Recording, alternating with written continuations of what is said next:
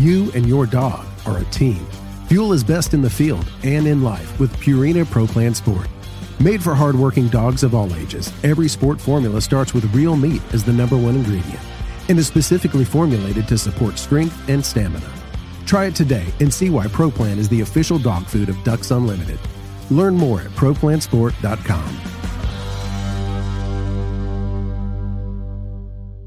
Mossy Oak has partnered with Ducks Unlimited to bring you Shadowgrass Habitat, the official camo of Ducks Unlimited. Shadowgrass Habitat pays homage to the first waterfowl specific camo pattern ever made, Mossy Oak Shadowgrass, while incorporating the most realistic, digitally accurate images of the natural habitats that make up true waterfowl habitat. Mossy Oak is committed to conservation as its highest priority. With the launch of Mossy Oak Shadowgrass Habitat, Mossy Oak will continue funding habitat protection projects through our longtime partnership with Ducks Unlimited. Check out the new Shadowgrass Habitat pattern at mossyoak.com. Step into the world of Campus Waterfowl, a community that's shaping the future of the hunting industry. At Campus Waterfowl, we're more than just hunters. We're students. We're, students. we're conservationists. We're conservationists with the next generation. The next generation. Join us as we highlight the dedication and commitment of young hunters nationwide. Visit campuswaterfowl.com to become part of our story. Campus Waterfowl, the future of hunting starts here. We are the Ducks Unlimited Nation united by our passion for hunting, the outdoors, and conservation. The habitats that Ducks Unlimited have been maintaining and building since 1937 have effects far beyond the duck hunting community. Follow along with our YouTube series as we tell your stories and become part of the Ducks Unlimited Nation. DU Nation. Take it outside do a mic check, please? Everybody, welcome back to the Ducks Unlimited Podcast. I'm your host, Chris Jennings. I'm your host, Dr. Mike Brasher. My name is John Gordon. I'll be your host. And I'm your host, Katie Burke.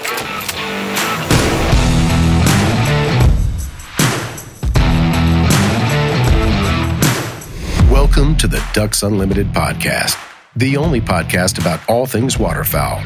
From hunting insights to science based discussions about ducks, geese, and issues affecting waterfowl and wetlands conservation in North America, we bring the resource to you. The DU Podcast.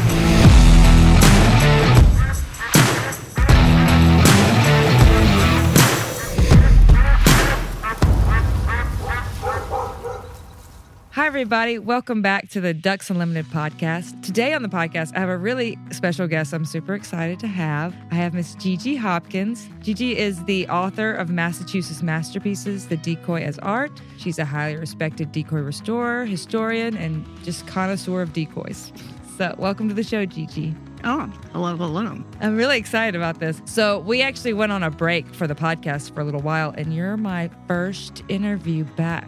Well, this is my first interview, so really we're well matched. Yeah. Oh, good. So I know you've written you've, you've written about things, but you've never been interviewed. Oh, exciting! And I think you might be my first female. Oh, of course. Yes, there's not many uh, females in the decoy world, so we're probably one of a handful. Well, gunners too. I yes. Mean, my father was a grouse hunter back back in the day, and he had a friend who was a lady and she was a very fine shot and very rare. Yeah. Yeah. I tend to find when you do come across women, they are good shots. Yes. Yeah. Well, my mother could outshoot my dad, but was smart enough not to do it.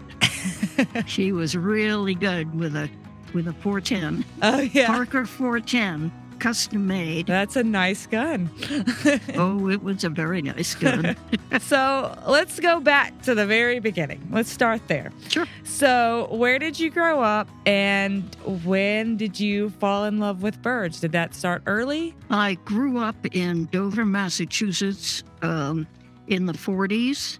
My mother had a bird feeder, a window box, which was fairly unusual. Mm-hmm. And I used to gather handfuls of sunflower seeds and go out and sit under the box and hold my hand, you know, just at the feeder, hoping that a chickadee would land. And they, of course, didn't.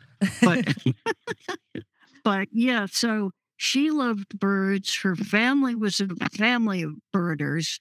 I think her grandfather made skins okay. back in the day. Um, anyway, uh, so, and we were in the country and there were many birds around. Dad was a gunner. He was a grouse hunter. Um, some some geese, but primarily grouse. Right. So, um, you know, there was a lot of land around, there was a lot of wildlife around, and birds. She had a, a window feeder, and there were a lot of birds around. So, yeah, I was exposed happily to all of that early on as just normalness. Yeah, I understand that. I had a very similar uh, world that I lived in. So, when did you say your dad's a gunner? So, when did decoys and that, when did you become aware of decoys and that kind of medium? I walked into Philip de Normandy's house in Lincoln, Mass in 19, I think it was 70 or 71.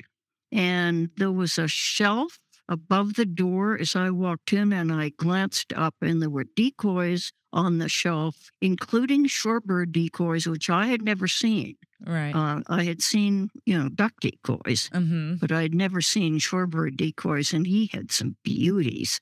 He had a Lothrop Holmes bird that was to die for. Oh yeah, and and we now have a picture of Lothrop Holmes, which to me was unbelievable. Um, anyway, so I saw those and loved them, got to know him, got to restore some of those birds. He was my first client. Okay. And um and it took off from there. He had he knew other people. He was going to decoy auctions, which had just started a bit later on, and mm-hmm. we went down for those and you know met other people who collected decoys and were of that world. And I sort of knew the language because what I had grown up around. Right. And uh, so it was all pretty easy. Yeah. So did you, prior to that, have an art background or how did you get into? Oh, yeah. I, I was an artist and did horse portraits oh. and oh. illustrations. And I was a, I was a specialist in the horse and never had any any choice. I grew up drawing horses, you know, before I could hold a pencil. Yes, that's really funny. No, I I did horse uh, portraits when I was a little girl.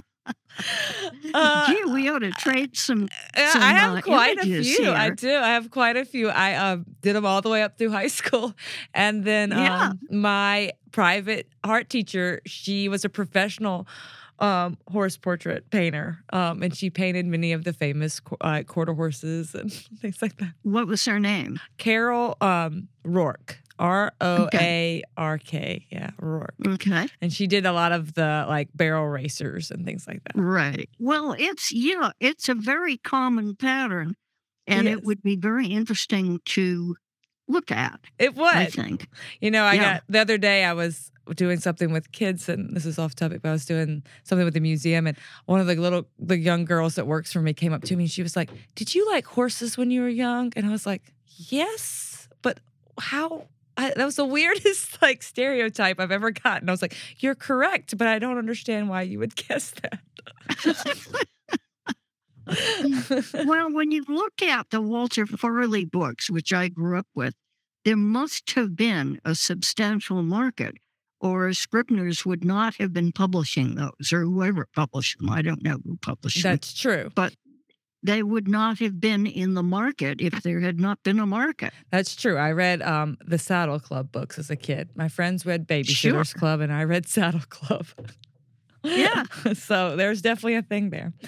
But yep. and and I, I guess that would put in like um, you know, I don't know if they all go into art, but I went into art and then I was always very into much like yourself, like into the natural world. I didn't really have much. I always wanted to go lean that way. Um, and Me I, too. Yeah, and that's. And I wonder if that hall has like something to do with it. It's very interesting.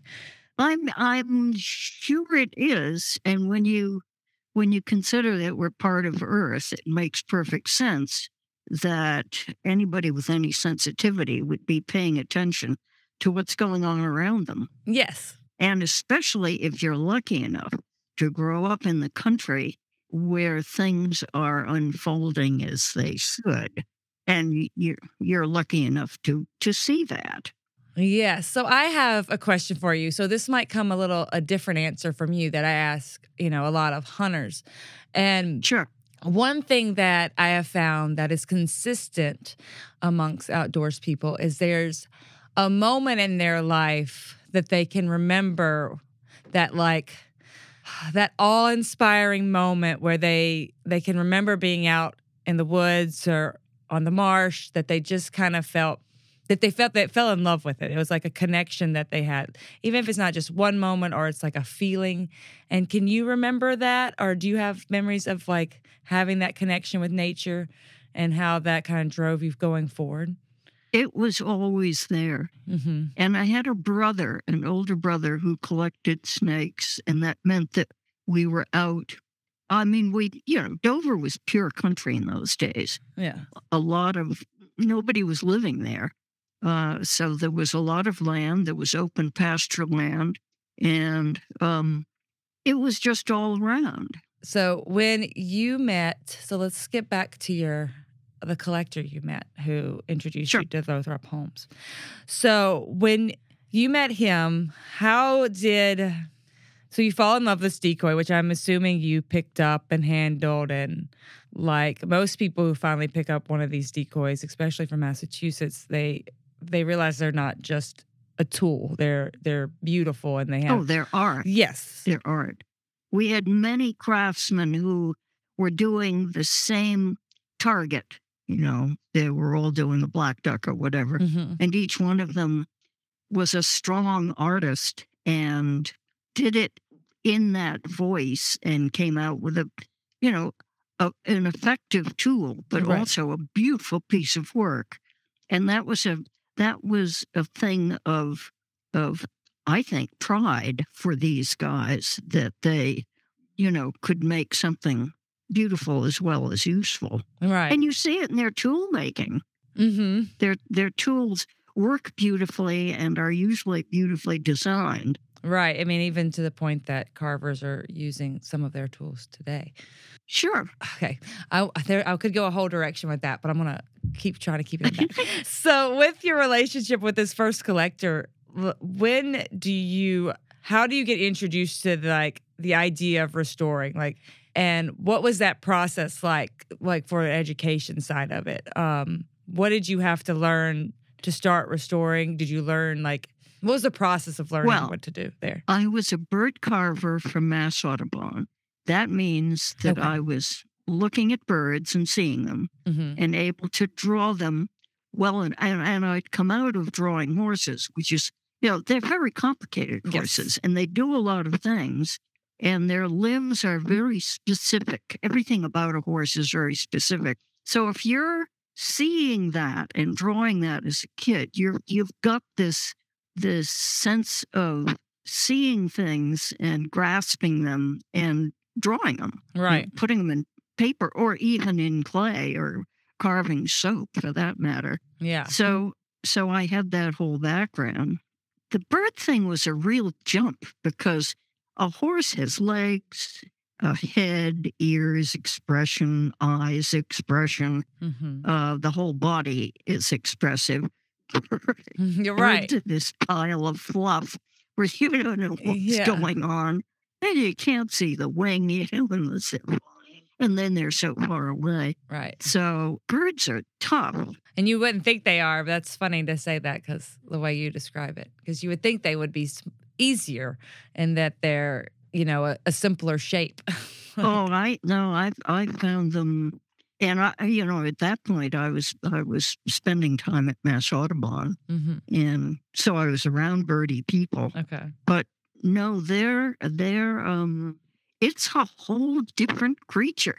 The way that wing folds in hmm and and the wrist disappears, right. you can't you can't see the wrist, and um, it's it's just it's a whole different thing from a horse where you've got the four legs doing you know what four legs do. Right. It's they're very challenging. I found. like with horses, the expression is easy. Like you can see the expression, you can see the personality.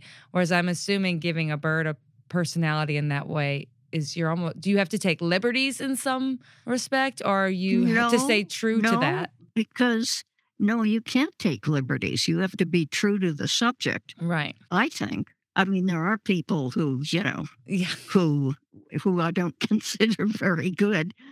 right. Yeah, I guess it's just more subtle in a way. Like Oh, just- very yeah. much. Yeah, very much. Yeah. they're hard. Yeah. So, what was the first? Do you know who the first carver you restored? Um, it was from Philip de Normandy, and I think it was a Holmes. I'm not sure. This was, you know, this was Yeah. 1971 or or about. So it was a it was a good while ago. I did one piece for him. Okay. Oh, I know what it was. It was a it was a Crowell. It was a Crowell mini Brant with a head missing. Huh. And I said, if you can find another one with a head, you know, I can I can replace the missing head. And he did. He got a second piece, and you know, all those Crowell minis are pretty similar. Right. He got another one, and I copied the head, and it went beautifully. And he showed it to another guy, and the other guy had a huge collection. and I started working on his collection, and that was that was two or three years where I was just, you know, back to back working on his pieces. And he was an absolutely lovely guy with two lovely daughters, and and uh, you know, just they were pure pleasure Yeah. to be around. So that was wonderful fun. So when your work, so let's say this crowd, just when you started, or did this come later? Like, did you start learning about the carver and his technique at when you first started, or were you kind of picking that up as you got more into restoring, or how did that? That's something that you look at piece, it's missing a wingtip. You've got the other wingtip. Uh, the whole piece tells you everything that you need to know in order to replace the missing bit. Mm-hmm. You don't really have to know much about the carver. You just need to focus on the piece and what's missing and what's around you that educates you as to what the missing part would look like. So it's a very specific kind of focus. Right. And even in, so I'm guessing that gets even more complicated when you start thinking about like with Massachusetts decoys, I think too, with the way they painted them and having to match, especially some of these shorebirds. I mean, they have very comp, I mean, it's simple paint, but it's not at all simple. Yeah, I'm looking at, at a li- I'm looking at a life size Crowell snipe, black bellied plover, and woodcock. And Crowell did very complicated paint patterns compared to most of the decoy carvers because he was he was carving for a crowd, you know, mostly Harvard boys at first, and they all had had handled these birds because they shot them, Mm-hmm. so they knew what they looked like. And Crowell was shooting them too. Right. And um, so when you look at a, a Crowell painted decorative, which is what I'm looking at there, I'm looking at these three birds that are mounted on the typical Crowell stone.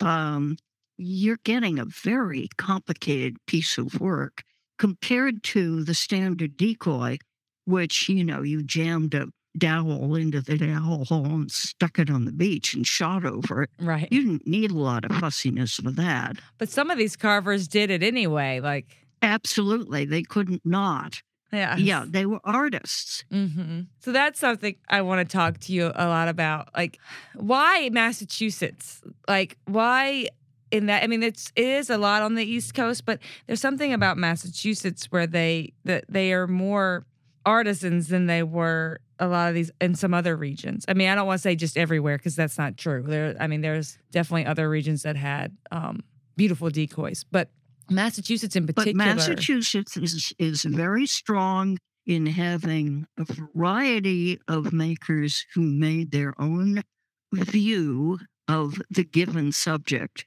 And I've always thought it was because Massachusetts goes back to 1620 and who is going to be coming here with what sort of ability in order to start a colony. You're going to need people who are craftsmen. You need people who can make stuff. And it doesn't matter if it's a shoe or a coat or a wagon wheel or what it is. It's it's got to be something that's useful and that's beautifully enough made that it works.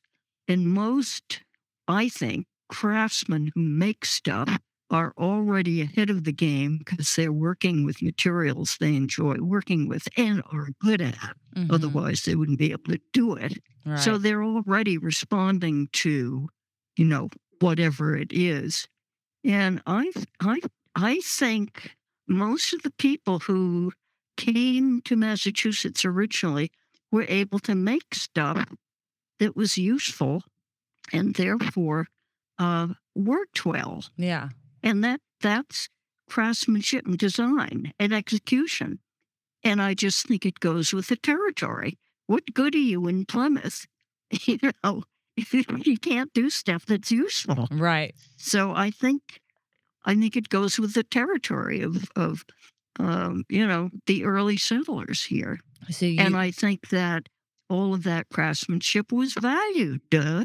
And that was passed down. Yeah like that ability. Absolutely.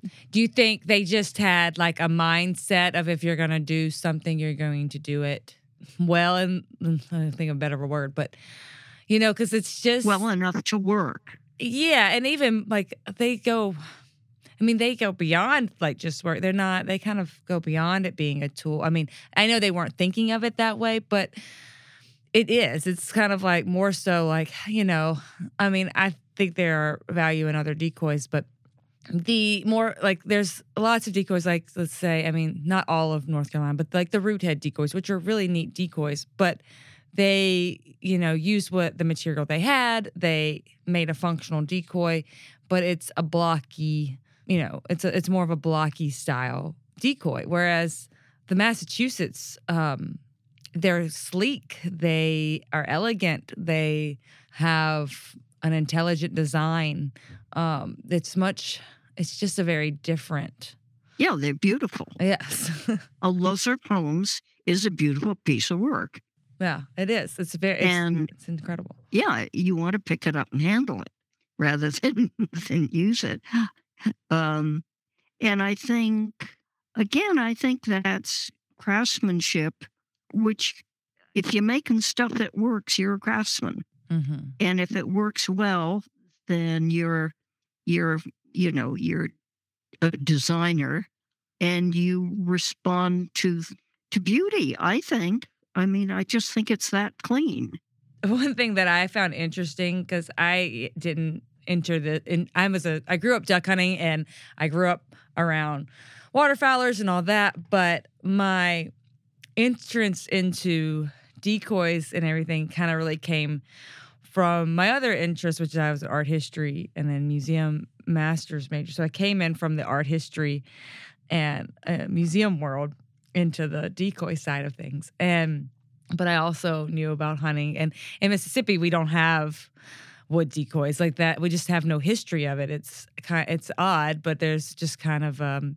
it's bare there. There's no no history of calls or decoys. So I never knew about it until I started working in this job and like and got in college a little bit. So I'm assuming that you didn't need them in Mississippi. Yes, that's the kind birds of the birds must thought. have been so plentiful to shoot and acquire that you just didn't need that step.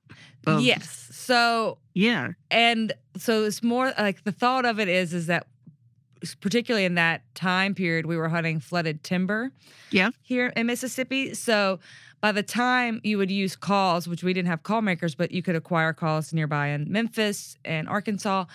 And um, you would call them in. And once they were close enough in the woods, you didn't they didn't need decoys to, they were already in so we didn't really sure. need decoys to get them that close so that's kind of the thought yeah um, huh. yeah there's just not a history of it here it's it's very interesting and so i was very unfamiliar with historic decoys until i was um, in my early 20s and but i found really interesting from coming from the art side of thing is how collectors they won't refer to them as artists. They call them they're they're like carvers. And with handling decoys, you know, like with collectors too, they handle them so roughly. Like they're not really careful. And you've been in this since the 70s and I'm guessing they've gotten better.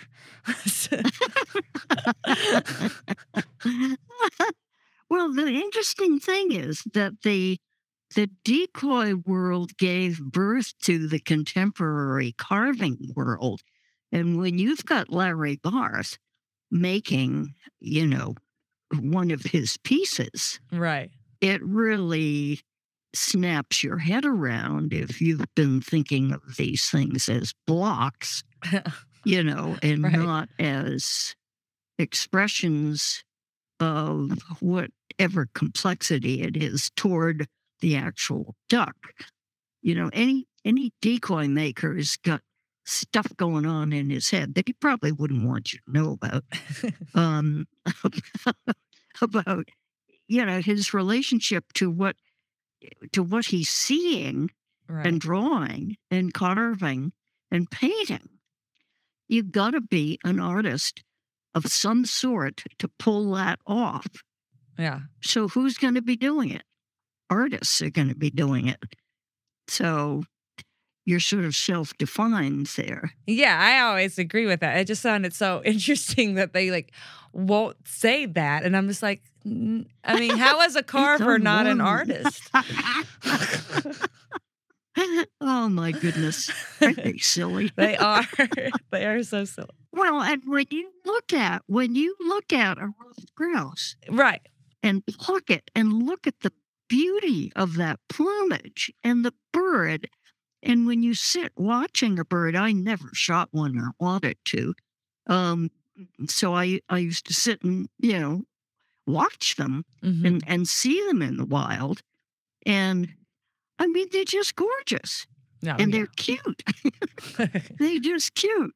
Yeah, don't tell my father I ever said that. well, our other host, Mike Brasher, he's a biologist, and he's got. Uh, I took him turkey hunting for the first time this year, and um, I can't believe he'd never been turkey hunting because of where he's from and being a bio- waterfowl biologist and very into birds. But a turkey is a new thing up here. I know. Y'all have them like yard chickens up there. They're like all over the place. Oh God, I know.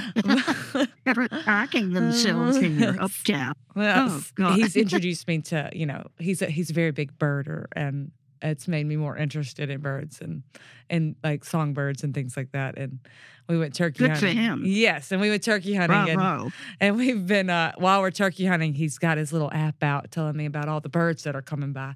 it's like how have, you, how have you not been turkey hunting just for the birding opportunities? Is what I told him. exactly, and part of part of the reason that my father loved gunning was because it got him out into land that he loved. Yeah. It, it, you know, the weekend was a time to get away from the responsibilities that you have as a husband and father and yeah. and get into land that makes you happy and gets you away. And the birds are kind of an excuse for that, I always thought. Oh, yes. You know, I, I agree with that. My father's similar. You know, I think he's been turkey hunting almost every day this season. The only turkey that I killed a turkey early this season, but he hasn't shot. He doesn't care really anymore. He he just likes to go and be out there. Exactly.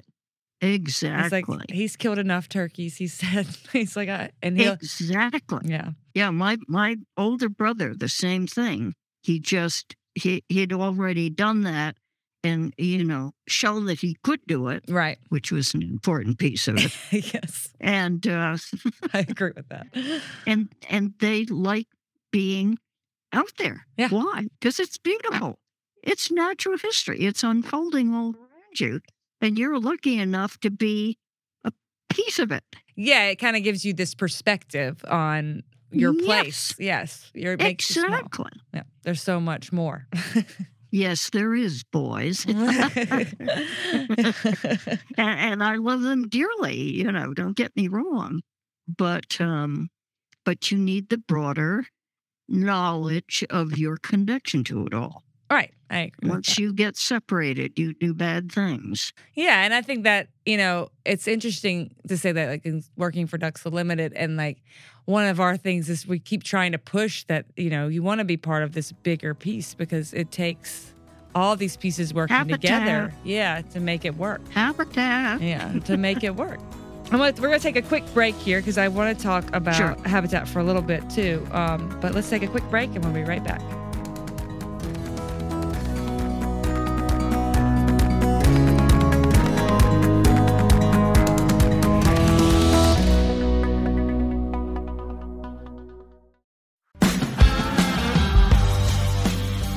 And your dog are a team. Fuel is best in the field and in life with Purina Pro Plan Sport. Made for hardworking dogs of all ages, every sport formula starts with real meat as the number one ingredient and is specifically formulated to support strength and stamina. Try it today and see why Pro Plan is the official dog food of Ducks Unlimited. Learn more at ProPlansport.com. Mossy Oak has partnered with Ducks Unlimited to bring you Shadowgrass Habitat, the official camo of Ducks Unlimited. Shadowgrass Habitat pays homage to the first waterfowl specific camo pattern ever made, Mossy Oak Shadowgrass, while incorporating the most realistic, digitally accurate images of the natural habitats that make up true waterfowl habitat. Mossy Oak is committed to conservation as its highest priority. With the launch of Mossy Oak Shadowgrass Habitat, Mossy Oak will continue funding habitat protection projects through our longtime partnership with Ducks Unlimited. Check out the new Shadowgrass Habitat pattern at mossyoak.com. Step into the world of Campus Waterfowl, a community that's shaping the future of the hunting industry. At Campus Waterfowl, we're more than just hunters. We're students. We're, students. we're conservationists. We're conservationists with the next generation. The next generation. Join us as we highlight the dedication and commitment of young hunters nationwide. Visit campuswaterfowl.com to become part of our story. Campus Waterfowl, the future of hunting starts here. We are the Ducks Unlimited Nation united by our passion for hunting, the outdoors, and conservation. The habitats that Ducks Unlimited have been maintaining and building since 1937 have effects far beyond the duck hunting community. Follow along with our YouTube series as we tell your stories and become part of the Ducks Unlimited Nation. DU Nation. Take it outside.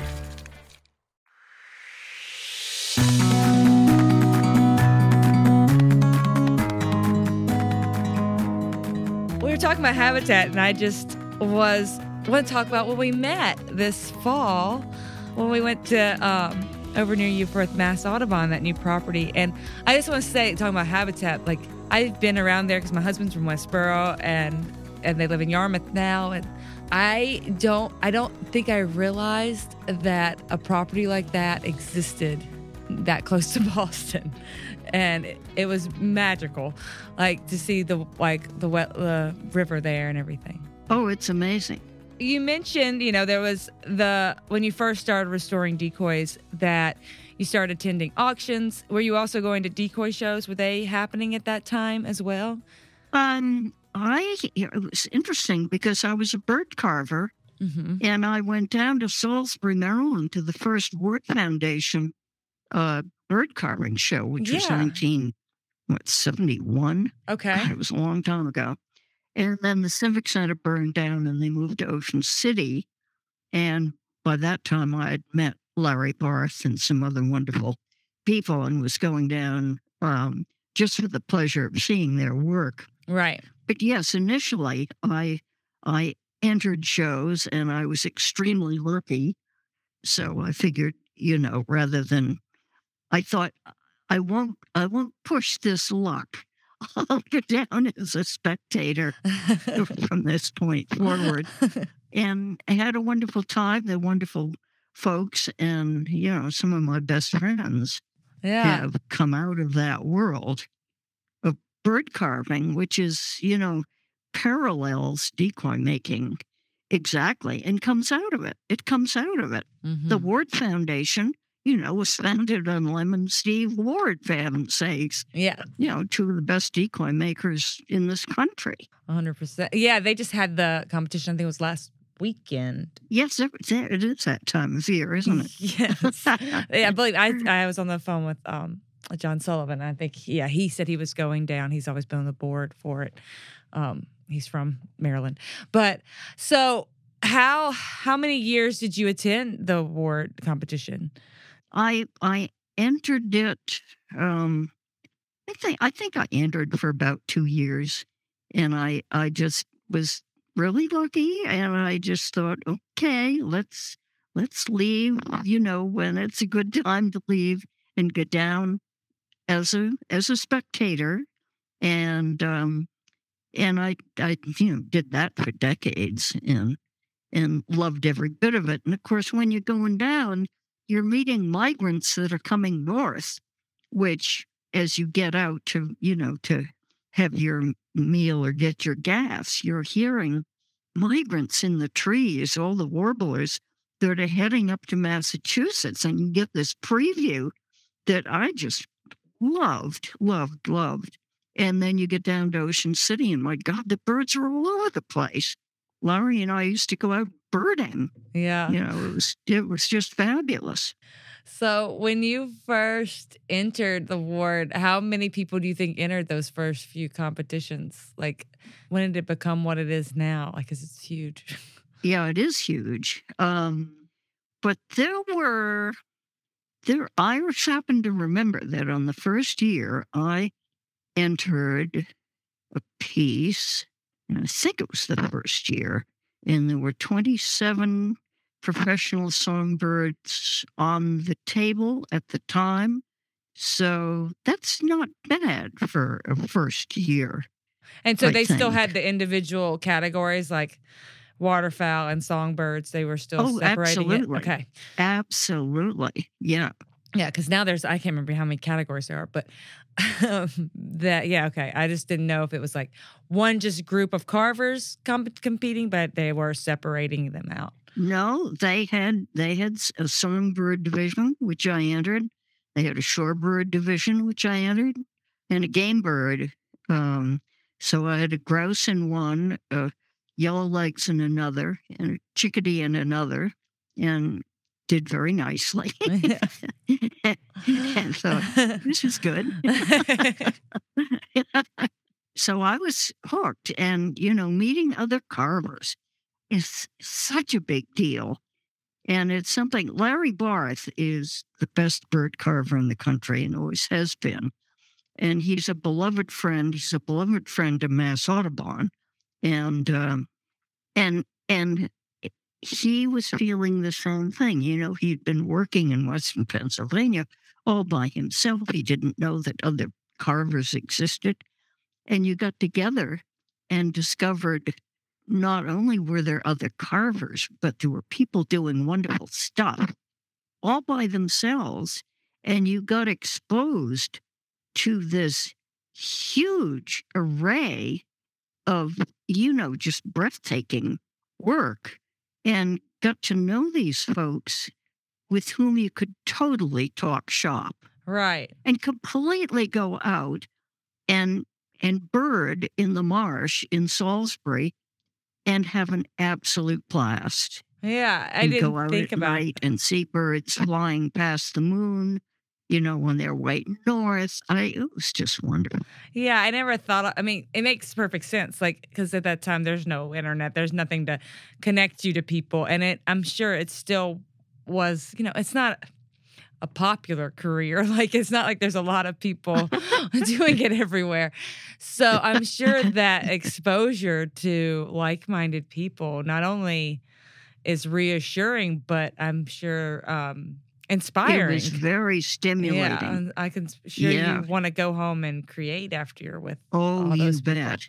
Oh, and you saw uses of materials that you just, you know, hadn't imagined. Yeah, it was it was fabulous. So what were you working with when you first started? What what like had what wood were you working with and how did that change? I'm I was, curious. you know, using basswood, which is the sweetest wood in the world if you're a carver. And um, I was selling a series of cast pieces at Mass Audubon that I was casting from my own clay models, but I was also carving on the side, you know, for Ocean City or for Salisbury um, as I had time. So I was I was restoring stuff and making birds and you know doing doing the carving on the side really because I was you know making a a small living doing that. doing uh you know the restoration work which Was that taking up most of your time, the restoration? it it did it took off um wonderfully you know because Philip had a wonderful collection of birds. Uh, the second client that I worked for had a wonderful collection of birds, and I just went through the whole collection, piece after piece after piece. And, you know, again, word spread. So I was never out of work. and always kind of behind, but having having a wonderful time handling fabulous stuff and getting to play with it. Yeah. So were you kind of Yeah. left to your like they just entrust you with it or were they did some clients let- have more input? How did that work? Well, I'd, I'd, you know, one one client would would hand me a piece, and I'd do it and ship it back, and he would be thrilled to bits, and I would make great care to do, you know, the best I was able to, Mm-hmm. and then another piece would come in from the same owner, and I'd go through his whole collection Yeah. basically. Um, so I and I didn't go look for other clients because each client would keep me fully busy, Right. busy, and uh, there was you know no no need to go further afield. Yeah, they would just you finished with one and someone send they would send you to another person. Yeah, absolutely. Yeah, that makes sense. Um, It was I- great fun. Yeah, when I talked to Cameron when he was doing that, he said similar. Like you just there's too many. Like he stopped doing it because he didn't get to carve as much. Yeah, exactly. Well, then I got into carousel horses, and if you can imagine, it, you know, the shipping is a little different. uh, but you can imagine a full size carousel horse in your small apartment. That's what I say. Where And- did you put your carousel horse? oh, in the bedroom, along with everything else. And you know, the hind leg is missing, and you gotta you gotta carve behind the leg. I mean, that is a ball. And um and yeah, so I I was doing that simultaneously. Well, that's very different uh, styles too. Like you're going from a very like earthy, you know, natural tone paints to like a much more uh, like a little like exaggerated, fun, colorful. Well, the original paint, um, most m- m- the pieces are the the horses that I was working They're more natural, were- yeah. They're they're original paint, Yeah. and they were all painted in the twenties. And there's a series of colors that were popular in the twenties that are quite beautiful. You know, the saddlery Mhm. and the horses themselves were, in fact, one of my silliest moments. I was working on a horse. It was lying on its side in my bedroom, and um, I was removing 51 coats of paint and primer to get to original paint oh my goodness. But I wasn't doing it, you know, level by level. Fortunately, the original paint had a coat of varnish on it, and I could lift from the varnish up okay. an entire layer of 51 coats of paint and primer, um, which is very slow, but extremely gratifying. But there came a point when I was working, this was, you know, a bay horse, brown, and I'm I'm working and all of a sudden I hit white and I think, oh golly, I've gone down to the primer. So I backed off and went in from another angle, you know, this huge layer of 51 coats of paint and primer. And I lift again and know there is white paint, not brown paint. And I'm thinking, oh, I'm messing this up because I'm going, I'm somehow getting down to the primer. I'm Mhm. getting below the original paint. Well, no, the horse was a pinto.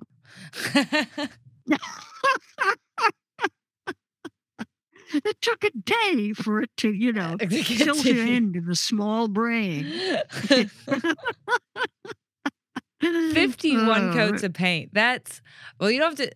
You have to do that. Hopefully, I, I can't imagine any decoys being 51 coats of paint. I guess because they're carousel p- horses and they just get ridden and used. They get painted every other year. yeah, they just keep And painting if the them. thing was set up in 1890 or 1910, you have a lot of paint. Yeah. And it's the fabulous thing is that the original paint is in superb condition because it's been covered up, right. Yeah. you know, since three years in. Right. That. And s- so, you know, that, that, if you love old paint, and it's pretty wonderful. Yeah. So, is it Eh, What paint are they? Are they using lead paint like they would for? What do they use for?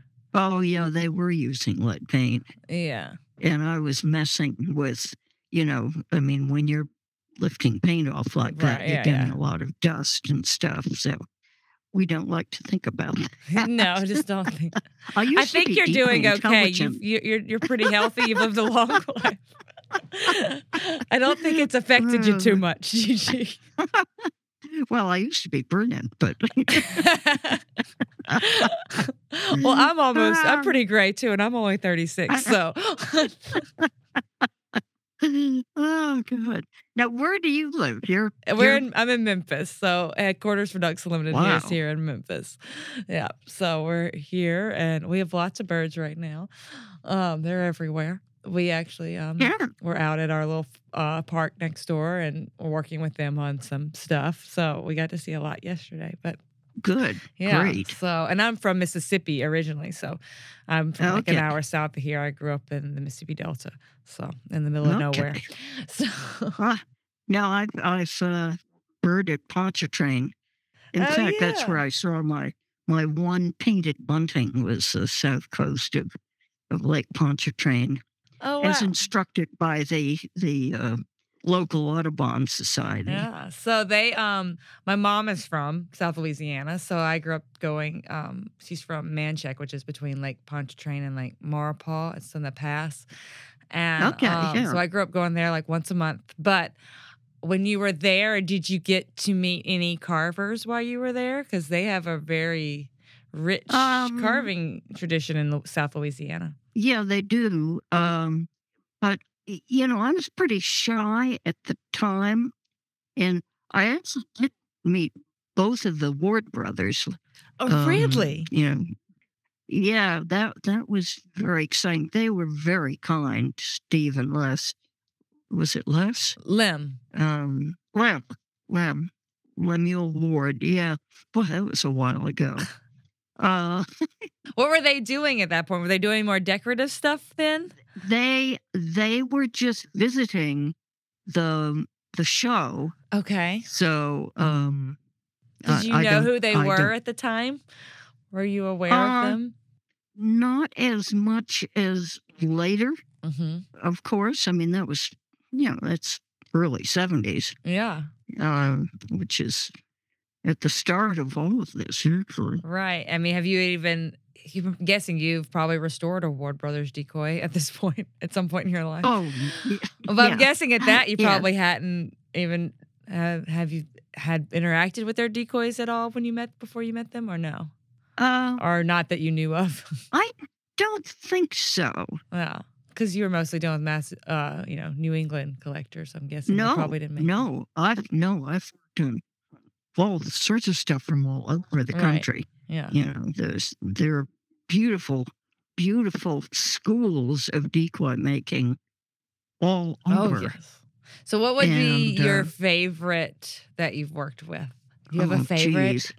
That's a toughie. I know that's trying to like. yeah, each each region has its own result Yep. in the decoys and their own way of having gotten there. Uh, and and the men who were fortunate enough to you know to lay knife to wood. So, do you Um, prefer a good? Uh, so, I guess say that like, do you prefer nice paint over sculpture, or No, the whole thing the has whole to be has to be complete. the whole thing? Like a like a Lothrop Holmes Mm-hmm. shorebird is, you know, is is a thing complete in itself. Yes. And and any of the good work, uh, the design is superb, the carving is superb, the paint is superb. It all goes together. I, I you know, the the the whole thing, uh, the design, the carving, the paint, it all has to come together. And I was just saying the Ward brothers, you know, the two Ward brothers, you look at their birds and you've got one carving and one painting, and they're absolutely magnificent. And so much personality. Oh, yeah. Anyway, I, you know, Yeah, you can't pick. Yeah. you don't have to. no, I, I no, I'd have, a- I'd have a hard time. Um, I've always had a soft spot for Lothrop Holmes. I keep mentioning that name because his birds are rare. And I did find a photograph of him, which blew me away, that's in the book. It's the only known photo of him. And he just, he, he had a sense of design that that I respond to. And I think it's as simple as that. You know, Right. there's stuff that you respond to and there other stuff that you don't. And I think, you know, I think it's as clean as that, that, um, that I, I love his work because it just kind of fits Yeah. and it does what it needs to do. And it's a piece of art and you can't keep your hands off it. Yeah. His abstract like paint pattern is I wish I could I wish this wasn't you could I could let the audience see what it looked like. But the oh, way Oh, he they're did wonderful. there it's beautiful. And it's not abstract And it's to be totally abstract. competent and it's fast and it's loose, you know, bang, bang, bang, bang, bang, and we're done. We're not doing something fussy here. We're making a decoy. We're going to gun over it. No. But everything comes together just beautifully. Yeah, I agree. Yeah, the one in the your book, the ruddy turnstone, that thing. Mm. Oh, yes. Wouldn't mind owning that. no, not at all. Too bad Yeah, Paul that's a- Tudor Jones still has it. Oh, and he, he doesn't appreciate it. You know, we've been to his ginormous place, Cambridge, wherever the hell it is in London. He doesn't care. You know, it's just more stuff and it's down in the TV room. Oh, God. I, jeez. we had his And, stuff. we um, had his uh his ducks for a while. Um like when we first opened the museum and we had um his Lincoln, but they're all now in his new camp in Georgia. So Oh. he had to build he built a house for his his ducks. So I guess all the the shorebirds are in Massachusetts and all the ducks are in Georgia. Well, that's sort of silly. yep. I got to keep the Lincoln though for a full year. It was great. Oh, that's nice because That- Lincoln birds That Lincoln are would clean. He had the Oh, wood duck, uh, the Lincoln wood duck. Oh God, that's a that's a bird and a half. Oh, it's that beautiful. thing, he he was so good, so the it, the elegance of that thing, and the quietness of it. You know, it's not showing off.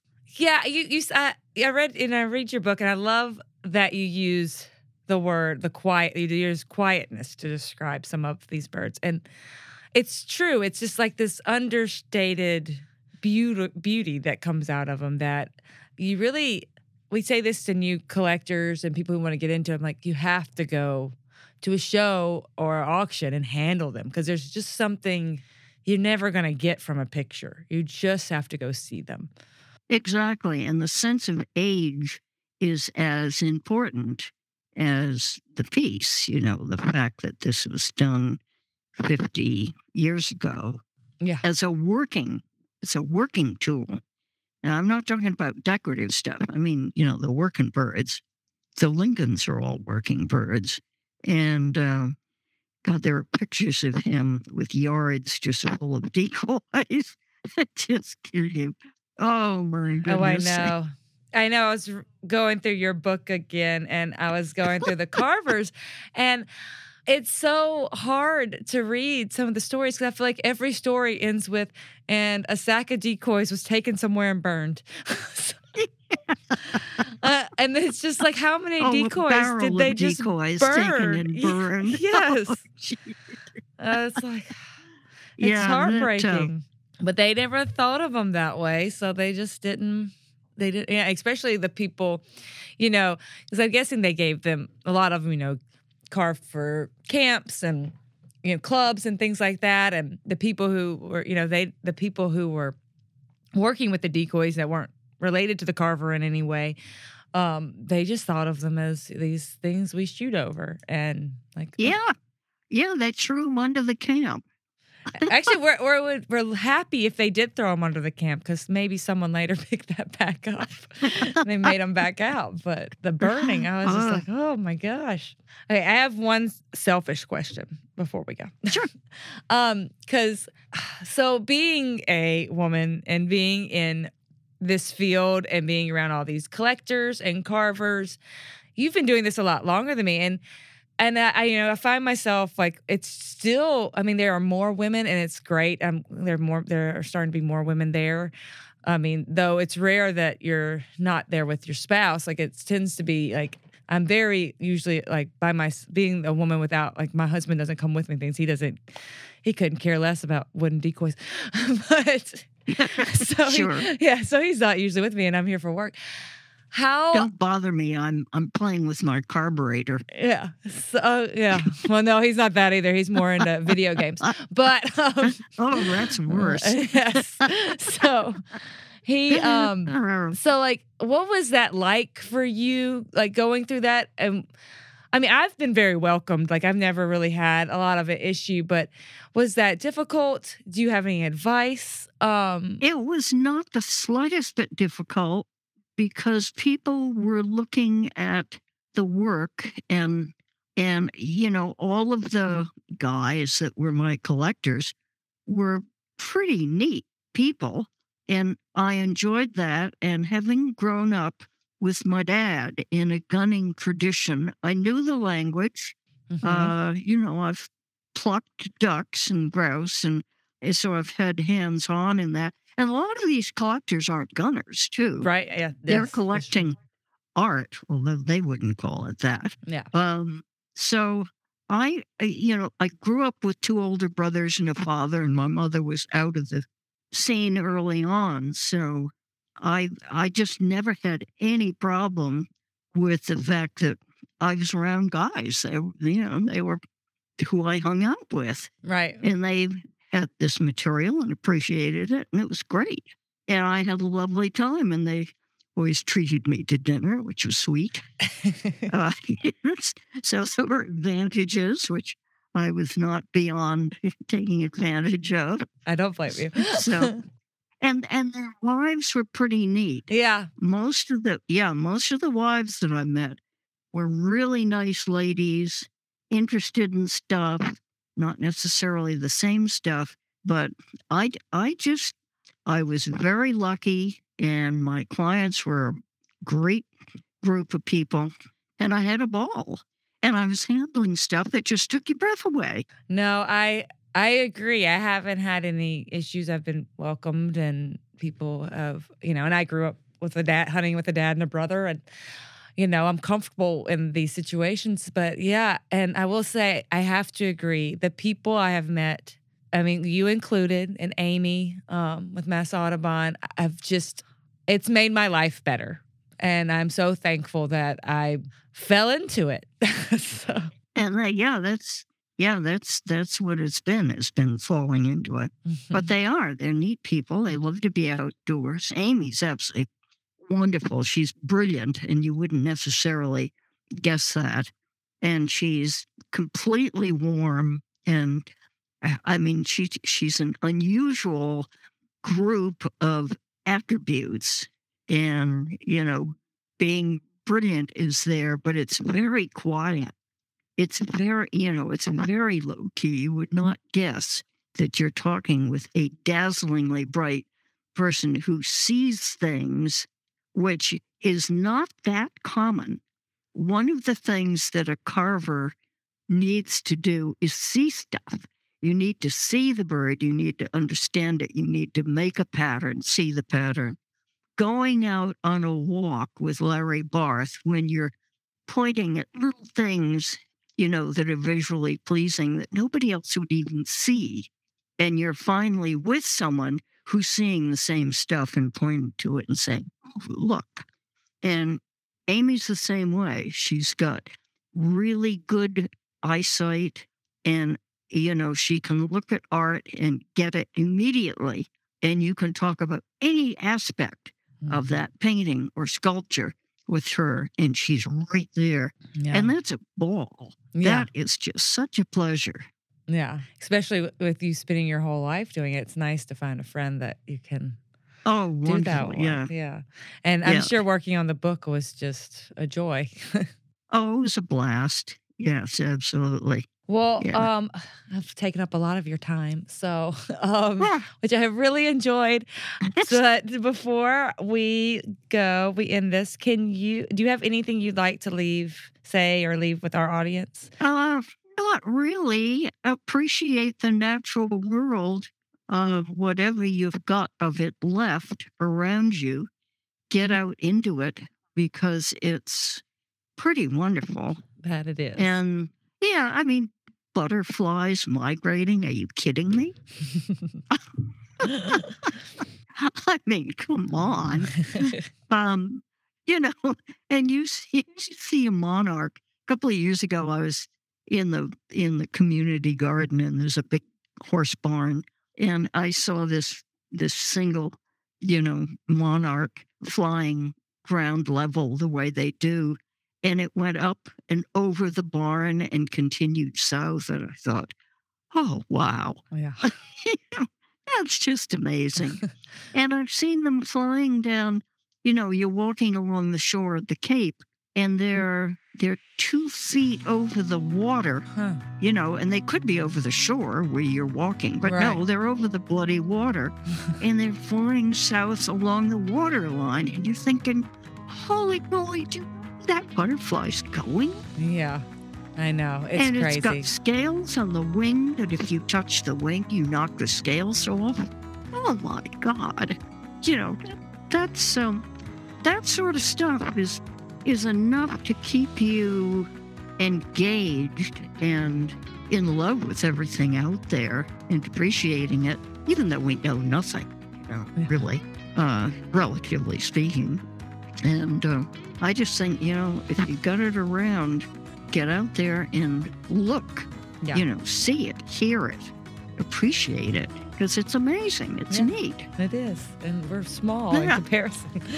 well, yeah, but it's but we're but we're a part of it, Yes. which is most peculiar, considering our impact on the planet at this point. I mean, the whole thing is very mysterious. I, mean, you know, don't pretend to understand it, but hey, we try and fail Yeah. over and over again. yeah, exactly. and the trying is the important That's stuff. the important part. Well, Gigi, thank you so much. This has been great. You're very welcome. Anytime. Well, thank you, Gigi, for coming on the show. Thank you to Chris, Isaac, our producer, and thank you to our listeners for supporting wetlands and waterfowl conservation.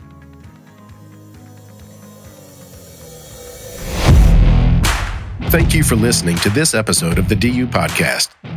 Be sure to rate, review, and subscribe to the show, and visit www.ducks.org slash for resources based on today's topics, as well as access to more episodes. Opinions expressed by guests do not necessarily reflect those of Ducks Unlimited. Until next time, stay tuned to the Ducks. Stay tuned to the Ducks.